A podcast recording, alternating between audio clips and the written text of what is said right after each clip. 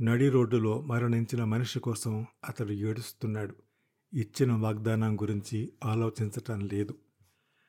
మనిషి ఏదో ఒక బలహీనమైన క్షణం ఒక తప్పు చేస్తాడు. దాని పరిణామంతో జీవితాంతం రోధిస్తాడు. అతడప్పుడు చేసిన తప్పు అలాంటిదే. పంతొమ్మిది వందల ఎనభై ఆరు జూన్ నెల సాయంత్రం ఐదు గంటల ముప్పై నిమిషాలు.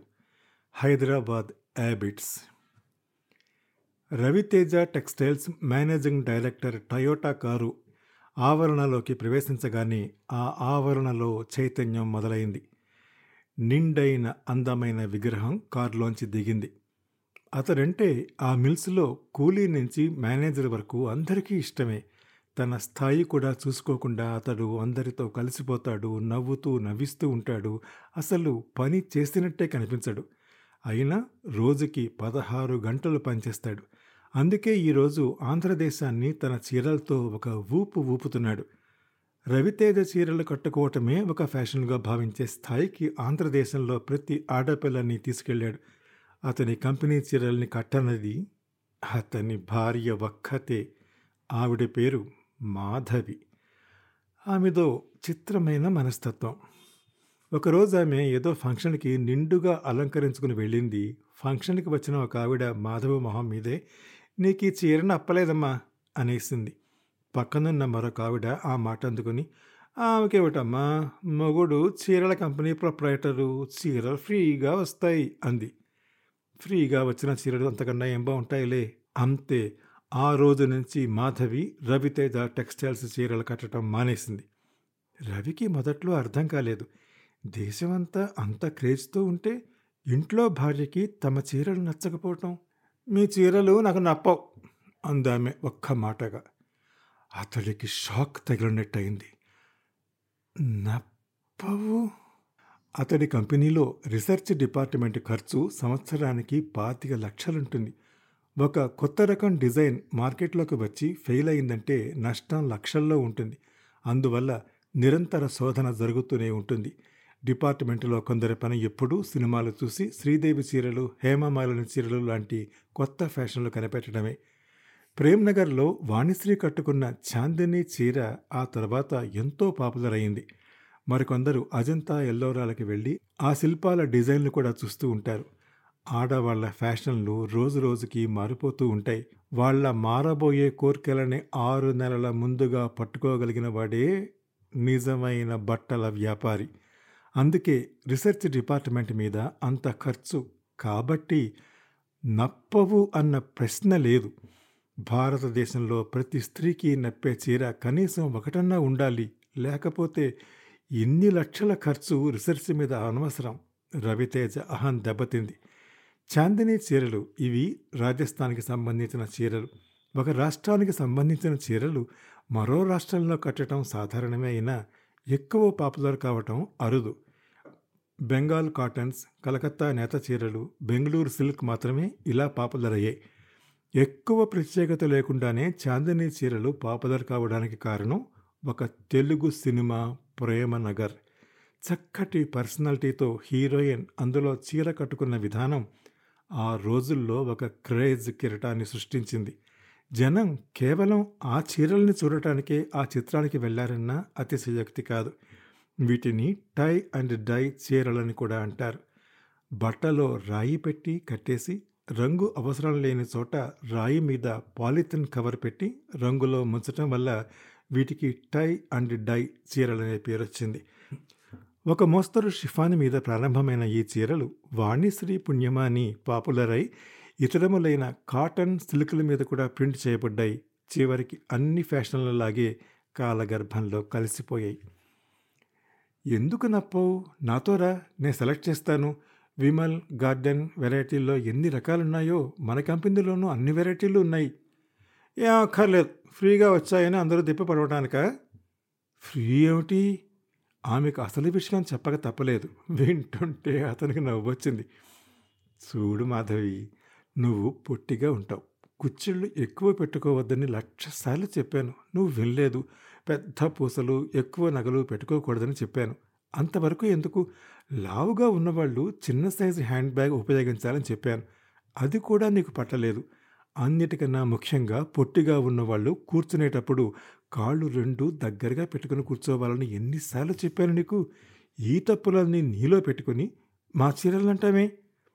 అప్పటికే ఆమె ఏడుపు ప్రారంభించింది. నేను లావుగా ఉన్నాననేగా పొట్టిదందనేగా చూడు మాధవి పొట్టి అనేది దేవుడిచ్చిన శాపం. దానికి నువ్వేం చేయలేవు. కేవలం పొడుగు పొట్టి వల్లే మనిషి ఆనందం ఆగిపోదు. కనీసం నువ్వు చేయగలిగింది కూడా చేయవెందుకని ఏమిటి? ఏం చేయాలి? రోజుకి ఎనిమిది గంటలు నిరర్ధకంగా గడిపే బదులు ఒక్క అరగంట వ్యాయామం చేయొచ్చు. ఇంకా నయం. సర్కస్లో చేరమన్నారు కాదు. అతడికి విసిగేసింది. చాలామంది బతకటం కోసం జీవిస్తారు. కొద్దిమందే బతకటంలో ఆనందాన్ని ఆస్వాదిస్తారు. ఆమె మొదటి టైపు. పెళ్ళైన మొదటి రోజు నుంచి చెబుతూ ఉన్నాడు. పక్క మీదకి వచ్చేటప్పుడు నోట్లో ఒక యాలక్కాయ వేసుకోమని. ఆమె అర్థం చేసుకోదు. అంతవరకు ఎందుకు? పౌడర్ వేసుకోవలసింది మొహం మీదే కాదు సగం అందం మెడ వల్ల వస్తుంది. మెడ వెనక కూడా మొహం అంత బాగా అద్దంలా ఉండాలి. అన్నంత చిన్న విషయం కూడా ఆమెకు తెలియదు చెప్పినా వినదు. అతడి జీవితంలో ప్రతి సెకను అర్థవంతంగా ఉండాలి ఏదో కొత్త ధనం ఆలోచించాలి మరో కొత్త డిజైన్ కనిపెట్టాలి. అవే ఆలోచనలు. కొంతకాలానికి మెదడు అలసిపోతుంది అలసిన మెదడుకి విశ్రాంతి కావాలి. అది మాత్రం ఇంట్లో దొరకదు. శారీరక సుఖం ముఖ్యం కాదు ప్రేమ కావాలి. ప్రేమకి మొదటి స్టెప్పు అర్థం చేసుకోవటం. ఎక్కడుందో తప్పు అని మాత్రం తెలియడం లేదు ఏది ఏమైనా ఒకటి మాత్రం నిజం హ్మ్. గులాబీ గులాబీ ఏ सावन की खुशबू खूबसूरत न होता अगर इसमें రంగే మొహబ్బత్ न होते వర్షాకాలపు గులాబీ తోట కూడా ప్రేమ అంశం లేకపోతే అందంగా ఉండదు చిన్నప్పుడు విన్న పాట అతన్ని వెంటాడుతోంది రవితేజ కంపెనీ డైరెక్టర్ల అతి ముఖ్యమైన సమావేశం ఆ రోజు జరుగుతోంది. ఒక ప్రధానమైన నిర్ణయం ఆ రోజు తీసుకోవాలి. వస్త్రాల వ్యాపారంలో ఒక కంపెనీ మిగతా కంపెనీల నుంచి నిరంతరం చాలా గట్టి పోటీని ఎదుర్కోవాల్సి వస్తుంది. రవితేజ టెక్స్టైల్స్కి పోటీగా చెంచు రామయ్య అండ్ కో చాలా హాడవిడి చేస్తోంది. దాదాపు పాతిక సంవత్సరాలుగా రంగంలో ఉన్న ఆ సంస్థ పునాదులు రవితేజ కంపెనీ రావడంతో కదిలిపోయాయి. చివరి ప్రయత్నంగా చెంచురామయ్య ఒక వినూత్న పథకాన్ని ప్రవేశపెట్టాడు. లాటరీ తీసి మారుతి కారు ప్రజెంట్ అన్నాడు.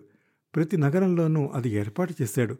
అద్దాల్లోంచి రిబ్బన్ కట్టిన మారుతి కారు ఆహ్వానిస్తూ ఉంటుంది. నెల రోజులే టైము అదృష్టం ఎవరు తలపన్నా తట్టచ్చు. ఎవరాగలరు జనం గుంపులు గుంపులుగా చెంచురామయ్య షోరూముల మీద పడ్డారు. క్యూల్లో నిలబడ్డారు. ఇది ఒకవైపు నుంచి తాకిడి. రిడక్షన్ సేల్స్ మరొక వైపు. వీధిని పడ్డాను.